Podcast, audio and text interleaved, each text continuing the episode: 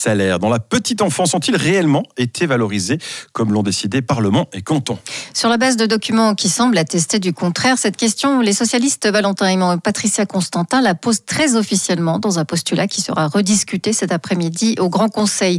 Sur le papier, le canton l'a écrit il y a deux ans. Pour 2021, un montant de 6 000 francs bruts par collaborateur pour un taux d'activité à 100% sera alloué à la valorisation salariale du personnel éducatif. La suite semble aussi limpide. Cette valorisation valorisation salariale cantonale sera ensuite versée par les employeurs à chaque collaborateur au prorata du taux d'activité de l'année précédente. Mais pour avoir constaté des pratiques nettement moins limpides, la députée Patricia Constantin réclame des explications.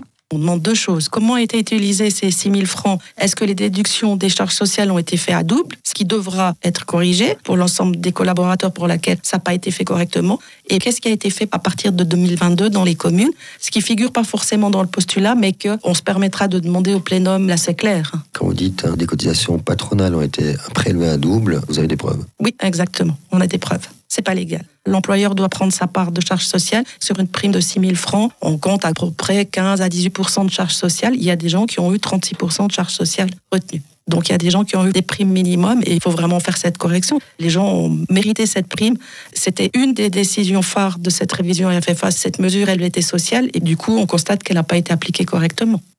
Pas si sûr, rétorque le canton pour Christian Enchaîne, chef du service de la jeunesse. Le contexte explique qu'il a fallu faire vite. En gros, c'était souplesse ou rien. Christian Enchaîne si vous voulez, on avait une équation à plusieurs inconnus, dans le sens où il fallait qu'on puisse arriver dans un système qui permette effectivement l'exercice, parce que bah, sinon, ça aurait été dommage. C'est-à-dire que bon, bah, le canton aurait fait une économie de 4 millions et puis euh, bah, il n'y aurait rien qui aurait pu être versé à, ces personnes.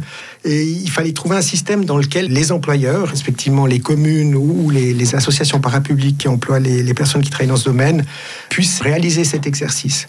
C'est pour ça qu'on a, on a fait le choix et ce choix, on, l'a vérifié, il est tout à fait conforme à la jurisprudence du tribunal fédéral, de laisser la possibilité effectivement à, l'employeur de prélever sur cette subvention cette part employeur ou non, en fonction aussi des réalités financières des communes. C'est sur l'interprétation de ces décisions communiquées en mai 2021 par le canton que le débat sera ouvert cet après-midi au Grand Conseil. C'était un sujet préparé par Christian Hermann.